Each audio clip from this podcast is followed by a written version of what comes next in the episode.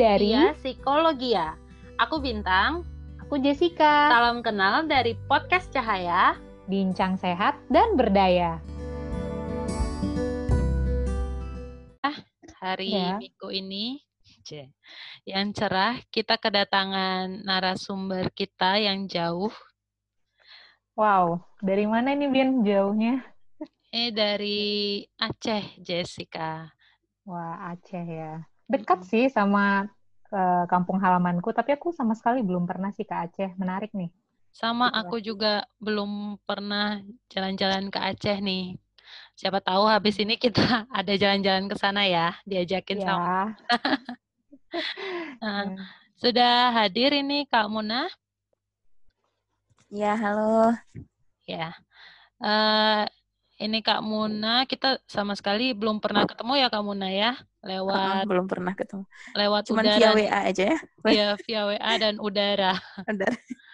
Ya, ini Kak Muna kebetulan juga adalah magister psikolog ya, nama lengkapnya Zuratul Muna. Dipanggilnya biasanya Kak Muna ya, Kak ya. Iya. mm. Ya. Ini eh, selanjutnya nih Kak Muna. Perkenalkan diri nih Kak Muna supaya lebih lengkap nih teman-teman pendengarnya. Oh iya. Assalamualaikum. Halo, nama saya Zuratul Muna, biasa dipanggil Muna. Eh, asal dari Aceh ya, asli Aceh. Eh, dulu S1-nya di Unsiah di Banda Aceh, terus S2-nya ambil profesi psikologi di USU.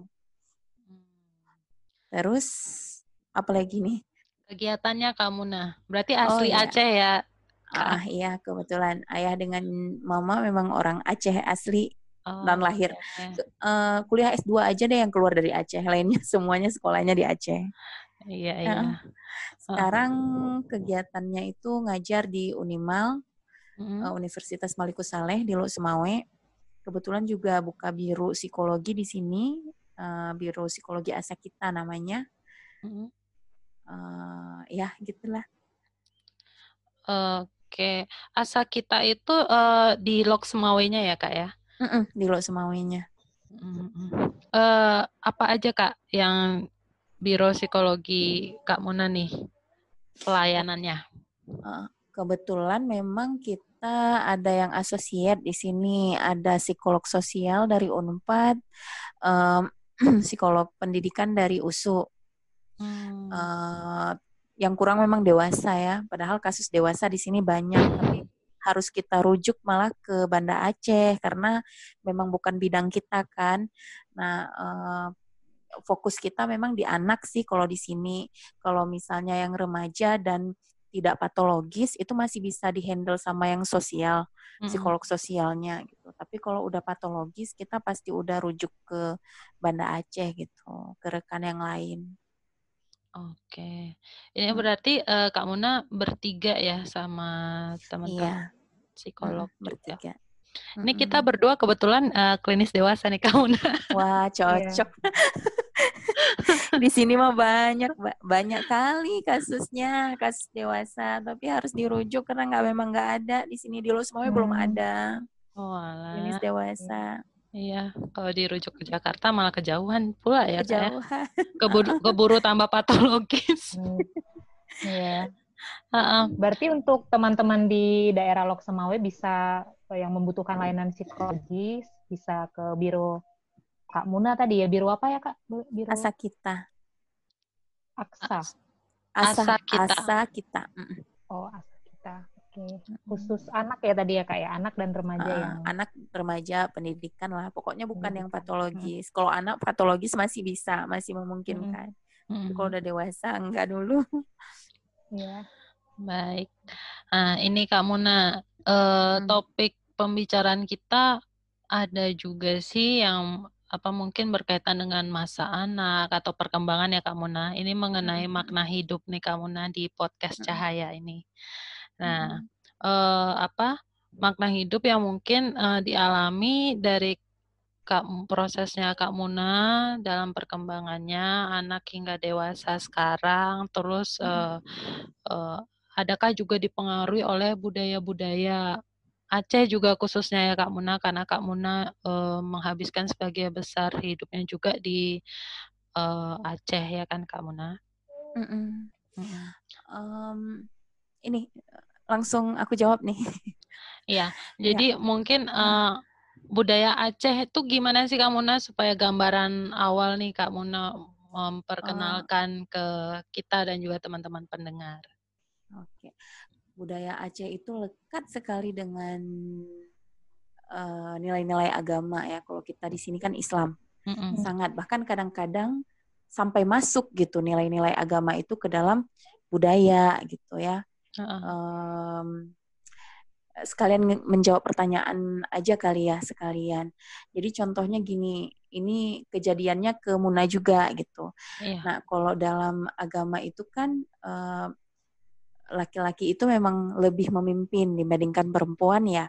Iya. Nah uh, dalam keluarganya Muna tuh uh, kebetulan Muna anak anak kedua perempuan, terus anak pertamanya laki-laki, kita tiganya lagi perempuan gitu ya. Nah, hmm, kita tuh yang perempuan nggak boleh kuliah jauh-jauh. Jadi kalau anak laki terserah mau ke mana aja boleh gitu. Terus juga uh, organisasi itu sangat dibatasi gitu. Ha, uh, tapi kalau laki-laki boleh gitu.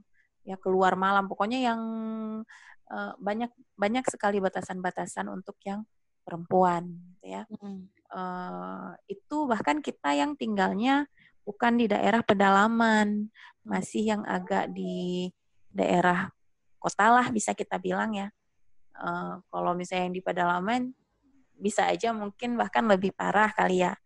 Uh, apa mungkin bahkan sekolah pun di apa dibatasi mungkin untuk yang biayanya mungkin lebih diutamakan yang laki-laki kalau memang biayanya terbatas misalnya gitu ya. Hmm Terus um, itu jadinya eh, or, organisasi itu kan memang sangat membantu ya. Muna sendiri perhatikan teman-teman yang lain tuh yang emang aktif organisasi itu jadi jauh yang lebih pede gitu, lebih pede, lebih berani tampil gitu ya. Terus Muna sendiri terlatih untuk ngomong kayaknya waktu S2 profesi deh karena memang oh. dituntut kita kan memang jadinya yang dituntut yang uh, harus ngomong ya. gitu kan mendengarkan dan ngomong gitu kalau enggak ya nggak bisa uh, cuman ya kalau misalnya di apa dibandingkan padahal di Aceh ini pahlawan yang dulu itu zaman dulu sekali di era perang itu malah yang perempuan kan yang banyak lumayan banyak di depan uh, Cut Mutia, Cut, Cut Din, iya kan banyak gitu kalau kita mau ngingat ke budaya gitu ya karena nilai-nilai agama tadi. Cuman makin ke sini uh, kita udah mungkin udah pada sekolah sudah makin terbuka ya uh, nilai-nilainya ada yang di, nilai barunya ada yang diadopsi terus ada yang dieliminasi gitu Misalnya di keluarga, balik lagi di keluarga Muna sendiri. Ketika Muna tuh dengan adik Muna yang nomor tiga itu memang nggak boleh keluar. Nah, uh, setelah ayah kerjaannya sudah yang lebih uh, harus keluar kota, udah makin lihat mungkin keluarga-keluarga yang lain bahkan anak-anak perempuannya ada yang sekolah ke luar negeri, eh yang paling kecil malah dibolehkan untuk kuliah ke luar negeri itu uh, lebih ke itu sih pengaruh budayanya terhadap uh, apa perkembangan Muna sendiri ya. Tuh. Hmm. Berarti uh, Kak Muna nih termasuk beruntung juga ya. bisa uh, ya uh, S2-nya bisa melangkah keluar. iya, walaupun sedikit ya. Waktu itu padahal udah lulus di UI tapi bukan profesi. Cuman hmm. tetap udah nangis tiga hari juga nggak mempan sih. Ya sudahlah. Gimana tuh kak meyakinkannya kak? Meyakinkan orang tua. Mm uh, kalau untuk sampai keluar kota yang jauh kayak Jakarta gitu susah sih susah sekali tapi kalau mis karena di Medan itu kebetulan saya uh, Muna tinggalnya di Langsa itu sekitar empat jam dari Medan Okay. Jadi mungkin lebih mudah digapai gitu ya. Ayah ada apa-apa gitu lebih mudah dilihat. Pikiran ayah juga mungkin gini kali ya, perempuan itu lebih lemah gitu dibandingkan laki-laki gitu. Hmm. Jadi mungkin ada pemikiran-pemikiran yang kayak gitu sehingga kita yang perempuan jadi lebih dibatasi gitu. Tapi akhirnya ngelihat yang Muna bisa tough, budaya Medan dengan Aceh itu kan berbeda ya, jauh gitu kan. Uh, tapi bisa tough, bisa kuat sampai selesai gitu, walaupun dengan nangis-nangis ya profesi. uh, mungkin itu jadi pelajaran untuk adik-adik akhirnya gitu. Oh, oh jadi bisa kok, nggak masalah. Mm Kak Mona nih yang memulai uh, ini ya adaptasi dalam keluarga gini ya kak, perubahan. Yeah keluarga inti ya keluarga yeah. intinya kalau kita kalau misalnya mau lihat ke keluarga yang lebih luas itu banyak kok perempuan-perempuan itu ng ngaji gitu jadi yang sekolah itu nggak banyak lah gitu kalau yang lebih luas lagi hmm. Hmm. Uh, itu membuat apa nih bagi Kak Muna sendiri uh, dengan apa namanya ada nilai tertentu dalam keluarga seperti itu mengenai anak perempuan juga anak laki-laki. Kemudian ternyata Kak Muna ada membuat satu perubahan ke, ke arah yang positif tentunya ya Kak Muna uh, mm-hmm. dengan bisa nih akhirnya melanjutkan bahkan kuliah Kak Muna kan tinggi juga ya sampai ke S2 gitu Kak Muna kan mm-hmm. uh, di luar daerah gitu. Nah uh, apa namanya ini nanti ke depannya Kak Muna gimana nih konsep mungkin dari untuk anak? Uh -uh, maksudnya gimana? Keluarga dan untuk anak. anak-anaknya oh ya um, itulah nilai bukan berarti nilai-nilai agama yang masuk ke budaya itu salah enggak juga gitu. Mungkin ada yang benarnya. Ada mungkin ada ketakutan oh perempuan kalau keluar malam nanti fitnah-fitnah gitu-gitu ya di lingkungan gitu. Kirain keluarnya sama siapa yang gitu-gitu. Itu mungkin positifnya gitu. Tapi kayaknya kalau untuk ke depan uh, karena kita udah rasa sendiri ya udah tahu gimana. Yang penting bangun kepercayaan dulu sama anak sehingga anaknya jadi nggak nipu-nipu gitu. Maksudnya kalau dia ke mana gitu nggak nipu-nipu walaupun jauh dari kita gitu. Nah uh, memudahkan ini juga sih uh, memudahkan anak mau sekolah ke mana aja kayaknya nggak masalah. Yang penting itu dulu dari awal tuh udah dibangun komunikasi yang bagus dulu kali. Itu mungkin tuh merubah persepsi budaya tadi ya. Mm-hmm. Jadi ada internal internalisasi juga nilai budaya Kak Muna tapi uh, Kak Muna memprosesnya Mm-hmm. Uh, jadi nggak ditelan mentah terus memproses uh, budaya itu ke arah yang positif ya Kak Muna. Mm-hmm. Dengan um, mungkin sejarah-sejarah juga dari Aceh juga kan tadi seperti pahlawan justru ternyata wanita gitu. Jadi bukan iya, berarti wanita mungkin tidak tidak bisa gitu ya Kak Muna. Mm-hmm. Iya. Dari Jessica ada tambahan nggak Jess? Iya, kalau menarik ya tadi ceritanya Kak Muna gitu ya ketika uh -uh, saya juga baru baru ini gitu ya, baru lebih detail, baru lebih jelas gitu memahami gitu dari penjelasan Kak Muna gitu ya. Uh, kalau yang kalau yang dari Kak Muna alami sendiri, kira-kira tadi kan ada nilai yang perempuan dibatasi gitu ya dibatasi karena mungkin uh, ada kondisi yang mungkin lebih lemah lebih uh, apa ya ya dibatasi gitu ya. Tapi akhirnya Kak Muna bisa membuat satu perubahan dengan menunjukkan bahwa perempuan juga bisa berkarya perempuan juga bisa melebihi batasan yang sudah ada gitu. Jadi dalam proses ini kira-kira Kak Muna bagaimana sih Kak Muna menghayati gitu menghayati pemaknaan dari nilai-nilai budaya itu sendiri gitu yang mungkin sudah agak bergeser tapi tetap dampaknya itu atau tujuannya itu tetap untuk kebaikan. Hmm. Gimana? Menghayati itu gimana sih iya, maksudnya? Ya, bisa dijelasin nggak? Bagaimana proses Kak Muna dari yang awalnya dibatasi seperti ini akhirnya bisa berubah gitu loh, bisa mengambil satu langkah yang berbeda gitu apa yang membuat gitu gitu kak hmm. oh oke okay. hmm, sekarang kan kalau dulu mungkin yang bekerja yang memimpin itu kan memang banyak laki-laki ya kalau hmm. sekarang kan perempuan itu udah di mana-mana bahkan uh, psikolog sendirilah yang memang bidang kita hampir 80 persennya kayaknya perempuan ya dibandingkan Iya, laki-laki dibandingkan, kan. iya. Uh, uh, jadi uh, terus pekerjaan kayak dosen yang simple-simple yang memang kita selalu lihat di dunia kerja gitu ya, atau yang waktu kita kuliah deh yang kita ketemu pertama sama dosen kan banyak perempuan ya. Terus kebetulan ibu juga bekerja, mama mama juga bekerja. Terus um, nilai-nilai yang itu juga jadi kayak sayang. Oh, dari ibu juga bekerja sebenarnya ya Kak Muna ya?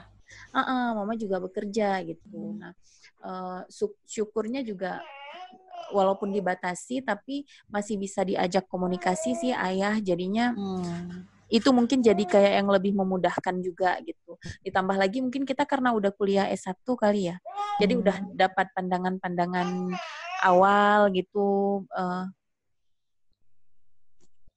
dapat pandangan-pandangan awal jadinya bisa lebih yang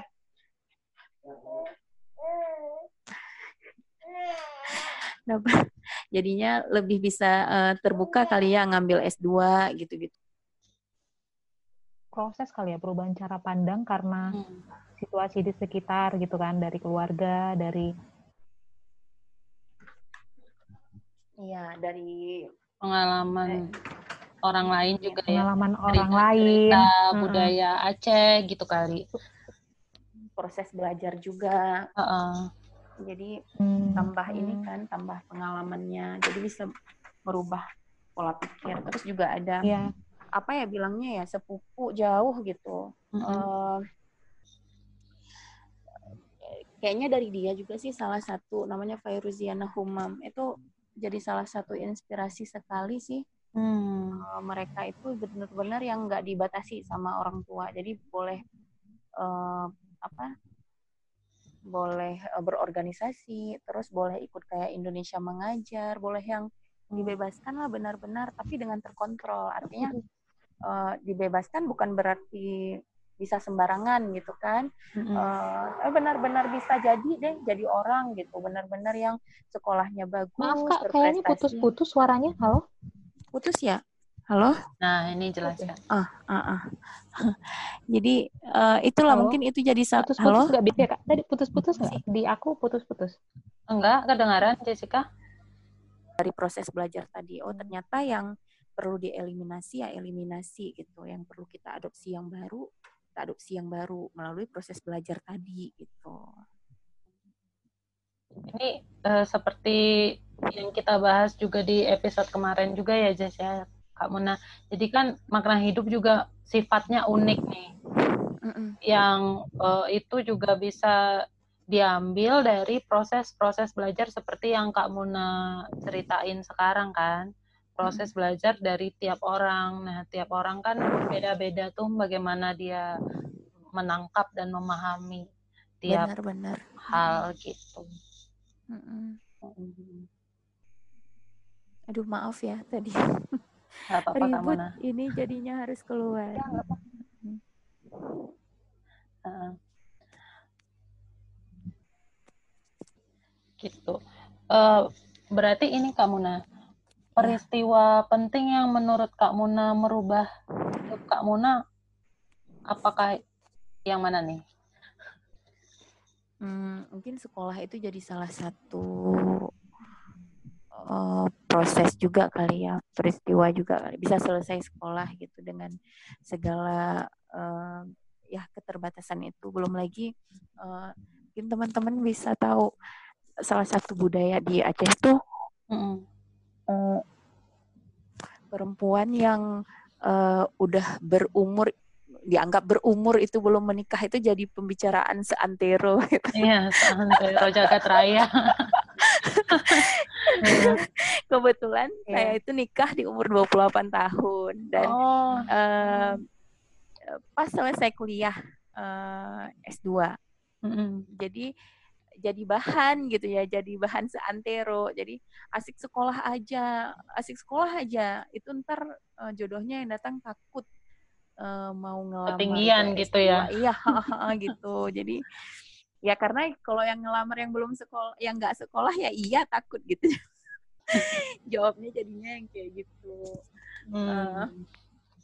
Nah, mungkin itu jadi kayak yang salah satu membuktikan juga kali ya uh, bahwa sekolah itu bukan jadi halangan kita untuk mendapatkan jodoh. Sekolah itu bukan jadi halangan kita uh, apa ya? Jadi orang jadi yang takut deketin kita, hmm. jadi yang takut uh, perempuan juga jadi yang dicap yang gimana gitu. Ternyata enggak kok. Hmm. Berarti uh, yang sewaktu Kak Muna ya S2 yang menjadi titik poin salah satunya peristiwa yang mengubah banyak ya Kak Muna ya. Mm-mm. Kalau untuk budaya ya. Nilai budaya yang apa namanya perempuan yang mungkin sekolah jauh-jauh gitu hmm. uh, tidak biasa. Uh, terus juga sekolah tinggi juga tidak biasa terkait jodoh gitu ya Kak Bener. Tapi justru dua hal ini kemudian jadi motivasi diubah menjadi motivasi untuk Kak Muna ternyata terus berjuang ya bukan malah kendor gitu mm-hmm. malah berjuang untuk ya udah saya harus menyelesaikan uh, sekolah ini gitu melanjutkan apakah alasannya kak ada alasan tertentu nggak kak untuk uh, menyelesaikan sekolah. Mm -hmm. Membuktikan kali ya, membuktikan bahwa kita memang bisa dan sekolah itu memang bukan halangan untuk kita sebagai perempuan jadi uh, apa ya nggak bisa maju gitu. Jadi meskipun um, toh terbuktikan sekolah tinggi pun masih bisa dengan usia yang 28 tahun toh bisa menikah kok gitu. Bahkan uh, apa namanya ketemunya juga dengan orang baik kok bukan yang seperti yang digambarkan akan ketemu sama bapak-bapak tua gitu-gitu ya karena kita sudah uh, berum, dianggap sudah berumur dalam tanda kutip di budayanya kita ya 28 itu kayaknya yang udah tua sekali uh, menikah gitu ya hmm.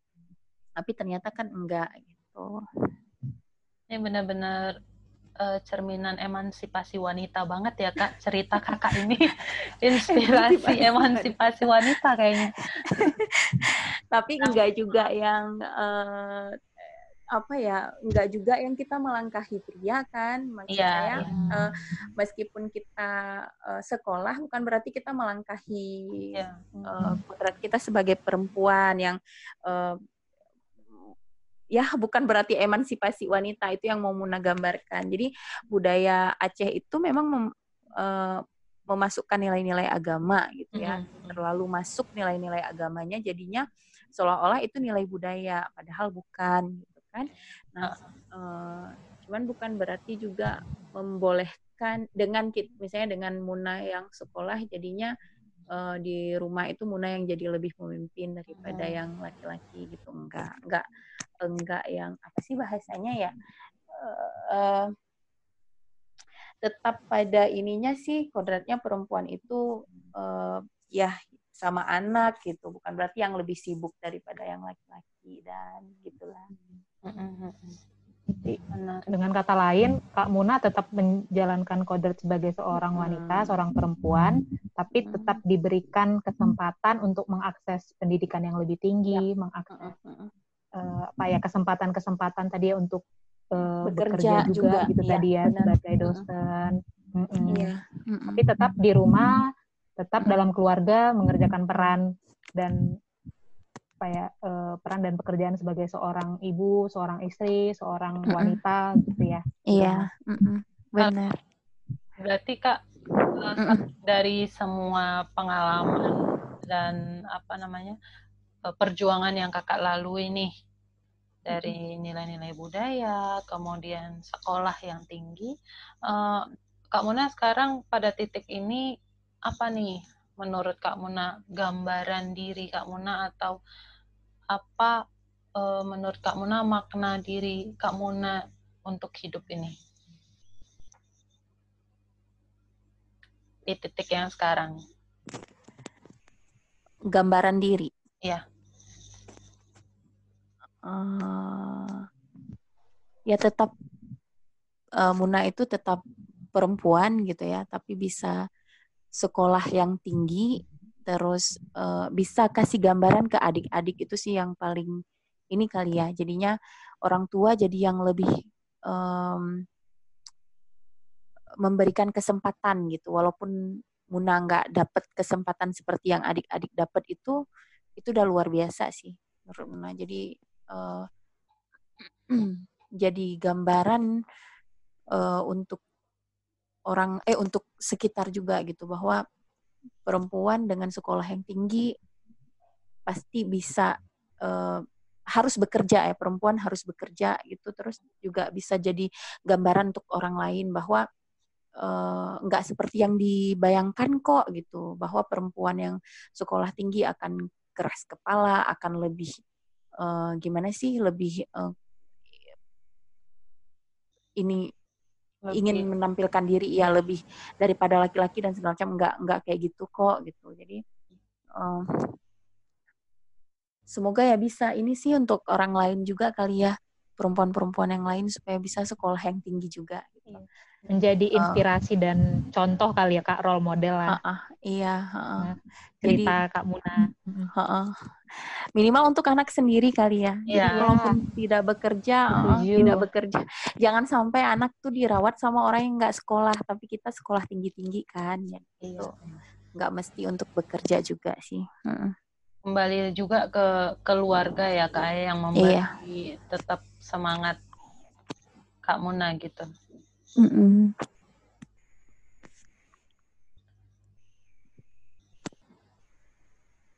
Di dalam proses kakak gitu tadi ya kak Muna mau tambah mm. nanya lagi. Iya boleh boleh. Kan kak Muna mengalami misalnya kan ada up and down gitu dalam mm -hmm.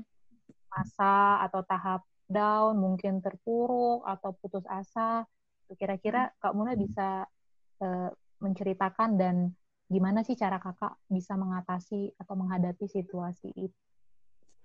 Hmm, kalau nggak terkait dengan sekolah nggak apa-apa kali ya? Nggak apa-apa. Iya bebas nah, yang ya. dalam pengalaman apa aja kak nggak apa-apa. Oh, iya. uh, kemarin itu kan karena kebetulan baru lahiran gitu. Uh, hmm Muna sangat tidak mempersiapkan diri untuk mental, tapi persiapannya itu untuk perlengkapan bayi lah, perlengkapan setelah melahirkan lah hmm. gitu ya. Tapi akhirnya kena baby blues dan nggak sadar kalau itu baby blues gitu ya. Hmm. nah di budaya kita itu memang yang hmm, setelah melahirkan itu ngumpul ya orang pada datengin gitu, pada datengin yang duduk-duduk lama cerita-cerita gitu ya uh, itu kayak yang jadi apa ya kekuatan juga kali ya. ya Muna bisa cerita uh, gimana sih perasaan Muna saat itu gitu ketika baby blues itu uh, terus orang lain ya beberapa memang ada yang uh, mami shaming gitu-gitu ada tapi lebih rame yang uh, nguatin sih jadinya uh, supportnya itu lebih yang luar biasa lah termasuk suami gitu kan. Eh, nggak uh, nyangka juga kalau misalnya uh, ternyata sup, uh, kalau karena nilai agama tadi ya gimana sih Muna jadi nggak teratur ya ceritanya. Ya. Uh, kalau kita cerita ke mama itu um, mama itu lebih ke yang berdoa sama Allah itu. Nah nilai-nilai agama akan yang jatuh lagi gitu. Mm -hmm tapi udah dicoba udah dicoba tapi nggak bisa. Kok masih kayak gini gitu masih yang nangis terus. Padahal anak juga yang nggak rewel-rewel kali gitu. Uh, terus gundah gulana nggak dan tanpa penyebab yang tidurnya susah asik ngeliatin anak bernafas atau enggak ya gitu-gitu. Hmm. uh, ternyata itu dia syukurnya. Tanpa disadari sih tanpa disadari uh, support dari lingkungan tadi kali ya. Support dari lingkungan tadi benar-benar yang membantu baby blues itu hilang. Uh, ya kurang lebih satu bulanan gitu. Itu yang downnya ya. Bangunnya ya karena itu support tadi support dari lingkungan tadi terutama suami sih. Hmm. Ya, betapa penting ya Kak ternyata ya social support itu ya, apalagi tadi mm -hmm. di kondisi Kak Muna sedang mengalami baby blues gitu. Orang-orang mm -hmm. yang peduli, yang mengerti, mau mendengarkan. Apalagi tadi ya dari sosok suami, sosok teman-temannya. dan akhirnya Kak Muna tadi berhasil melalui gitu ya selama kurang lebih sebulan. Iya. Luar biasa Kak Muna. ya. Semoga kisahnya bisa menginspirasi juga ya sama ibu-ibu yang mengalami itu tadi ya baby blues. Mm-hmm. Ini aku juga uh, sambil lihat apa ya kemarin kan kita bahas ciri-ciri orang yang menemukan makna hidup ya. Mm-mm. Kayak yang bebas. dapat belum? bebas memilih langkah tindakan mereka sendiri. Kita lihat nih dari Kak Muna ya kan. Maksudnya uh, memiliki satu apa satu tujuan, satu niat, kemudian ya memilih uh, langkahnya, misalnya seperti yang mau sekolah yang tadi ya, walaupun mungkin di sekitarnya oh ada nilai budaya yang sangat keras nih, tapi kan sebenarnya bukan berarti tidak bisa ya Kak Munda. Kemudian uh, bertanggung jawab terhadap tingkah laku hidupnya dan sikap. Nah ini juga tercermin dari cirinya dari cerita Kamuna tadi ya. Jadi Kamuna tetap bertanggung jawab dalam sekolahnya, dalam menjadi ibu, dalam keluarga gitu. Ya ini uh, dapat banget nih aku dari cerita Kak Muna yang menemukan makna hidup yang juga uh, ada diambil dari sisi-sisi nilai budaya. Ada nilai budaya yang Kak Muna uh, apa serap seperti uh, tetap apa namanya menjadi perempuan yang kuat dan tetap apa ya tidak melebihi lah kak uh, laki-laki gitu ya Kak Mona ya dalam hal-hal tertentu tetapi menjadi perempuan yang kuat juga tidak apa bisa untuk bersekolah, bisa untuk melakukan pekerjaan dan sebagainya gitu. Jadi tidak hanya berdiam diri gitu. Menarik sih cerita Kak Muna ini. Dan satu lagi sih Bin, tadi hmm. dari yang aku dengarkan cerita Kak Muna bisa menerima cinta kasih dari orang lain, dukungan dari hmm. orang lain yeah, gitu yeah. ya di dalam situasi-situasi yang sulit. Kadang kan kita bisa jadi ya menolak bantuan orang lain, merasa bisa sendiri. Tapi tadi Kak Muna membuka ruang untuk uh, tadi ya bisa didengarkan, uh, orang-orang terdekat juga mau memberikan sosial support gitu, emosional support dan itu sangat membantu untuk proses pemulihan Kak Muna. Mm -hmm. Ya. Eh, terima kasih banget loh Kak Muna. Aku aja terinspirasi juga. Terima kasih juga loh. Baru tahu oh ternyata makna hidupnya dapet gitu ya. Apa nih Kak? Ada insight juga nggak dari Kakak? Baru tadi uh, apa namanya bintang kan ngejelasin poin-poin yang makna hidup itu harusnya dapat. Mm -hmm. Baru nggak juga oh iya ya berarti sudah dapat makna hidup ya. Iya kak, karena kan ternyata itu yang mendrive atau mendorong kakak sampai sejauh ini. Dari tadi kan ceritanya kakak ternyata nyambung gitu. Dalam perjalanan dan pengalaman maksudnya ada satu asa aja biro psikologi jadi. Biro yang yang itu uh, yang terus-terus dalam setiap up and down kakak ternyata itu yang memberikan cahaya terus ya masuk juga nih. Masuk cahaya. Pada saat up ingatnya itu gitu bahwa perempuan harus kuat dan bisa juga berkarya pada saat down kakak juga ingatnya oh iya uh, ini saya ada kelemahan, ada baby blues, tapi juga harus tetap kuat gitu kan. Maksudnya hmm. itu menjadi sat asa atau daya yang terus-terus ada dalam setiap peristiwa hidup kakak, up ataupun down, rasanya begitu ya yang aku tangkap tadi. Dan yang akhirnya membuat Kak Muna tadi ya merasa happy, bahagia, hidupnya lebih bermakna ketika dia bisa akhirnya tadi mencapai tujuan untuk menjadi seorang perempuan yang berkarya, punya sekolah tinggi, bisa membangun keluarga yang baik gitu. Bisa mendapat jodoh yang baik. Bisa dapat ya, jodoh. Bener, itu bener. jadi inspirasi bagi saya juga. Benar, benar. Jangan jodoh, takut ya. sekolah sekolah yang tinggi, sekolah semuanya. Ya. Oke, okay, baik. Sama mahasiswa, sama mahasiswa juga ya. selalu saya ingatin itu. Jangan buru-buru menikah, ya. sekolah dulu. Uh, kalian punya nanti akan punya anak yang harus kalian didik. Jadi ya.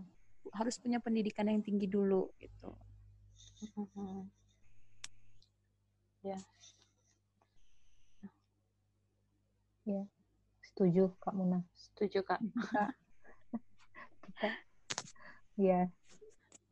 Seru banget nih jadi mahasiswa Kak Muna ya. Hmm.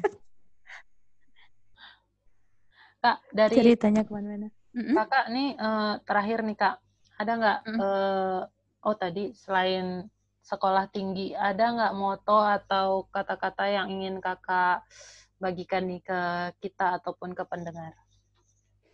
Hmm. Jangan pernah berhenti, coba lagi, coba lagi. Pasti ada jalan keluarnya. Yang penting jangan pernah berhenti dulu. Iya. Makasih banget loh kamu ya. ya untuk ceritanya singkat tetapi bermakna. Makna hidup ya. Iya. Eh, terima kasih kembali ya udah diundang ke Cahaya ya.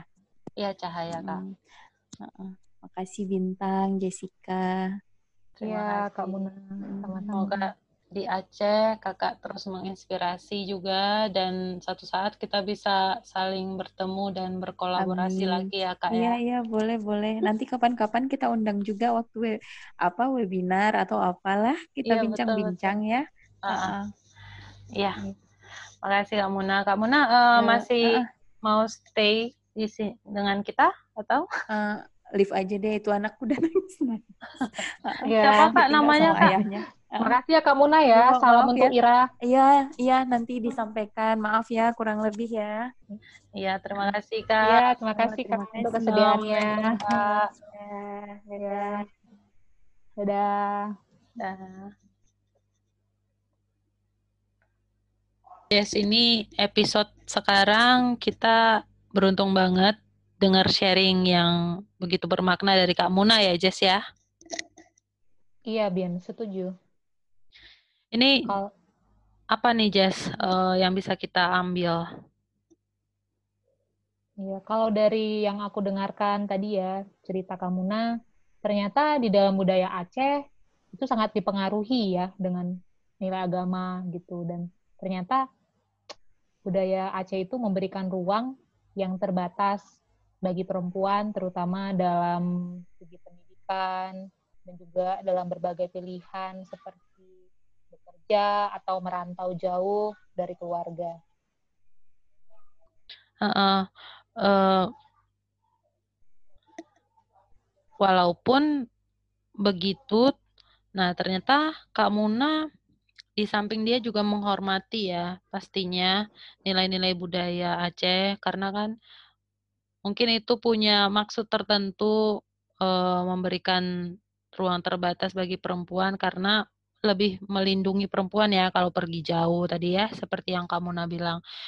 Nah, tapi Kamuna tidak berhenti sampai di situ, Jess. Dia ternyata belajar uh, dari hal-hal yang lain juga. Salah satunya tadi kamu Mona bilang juga kan dengan melihat hmm, ternyata ada sejarah masyarakat Aceh yang itu justru wanita yang jadi gada terdepan gitu. Maksudnya yang membela masyarakat Aceh bahkan menjadi pahlawan nasional seperti Cut Nyakdin hmm. kan. Jadi kan ini yang membuat Kak Muna uh, kenapa Kak Muna juga ingin belajar lebih tinggi lagi ya melanjutkan hmm. sekolahnya dan bukan berarti wanita uh, tidak bisa bekerja atau sekolah ya seperti tadi dibilang hmm. ya iya. Jess ya. Dan semoga kisah Kak Muna ini bisa menjadi inspirasi juga buat teman-teman yang lain gitu ya, secara khusus perempuan untuk bisa tetap melanjutkan studi lebih tinggi, me, apa ya mengambil pilihan juga mungkin untuk bekerja, berkarya gitu, tapi dengan tetap tidak melupakan perannya sebagai seorang perempuan mungkin di dalam warga atau dalam pernikahan. Iya, menjadi uh, ibu dan pasangan juga ya di dalam keluarga ya. Iya. Oke, okay, hmm. Jess, hari ini uh, sangat bercahaya kita. Iya, sangat sehat dan sangat berdaya ya. Iya, bincang-bincang kita kali ini ya. Iya, bersama Kak Muna. Nah, uh, tentunya untuk episode-episode berikutnya juga nggak nggak kalah uh, bercahaya ya Jess ya. Kita harapkan juga nanti kita akan mengundang narasumber-narasumber lain yang akan berbincang-bincang juga mungkin dari budaya-budaya yang juga berbeda. So, hmm. uh, tetap mendengar kita ya. Guys. Ya. Podcast Cahaya bincang sehat dan bincang berdaya. sehat dan berdaya. Iya, nggak sama. Ada kan yang Jadi, tetap dengerin podcast Cahaya.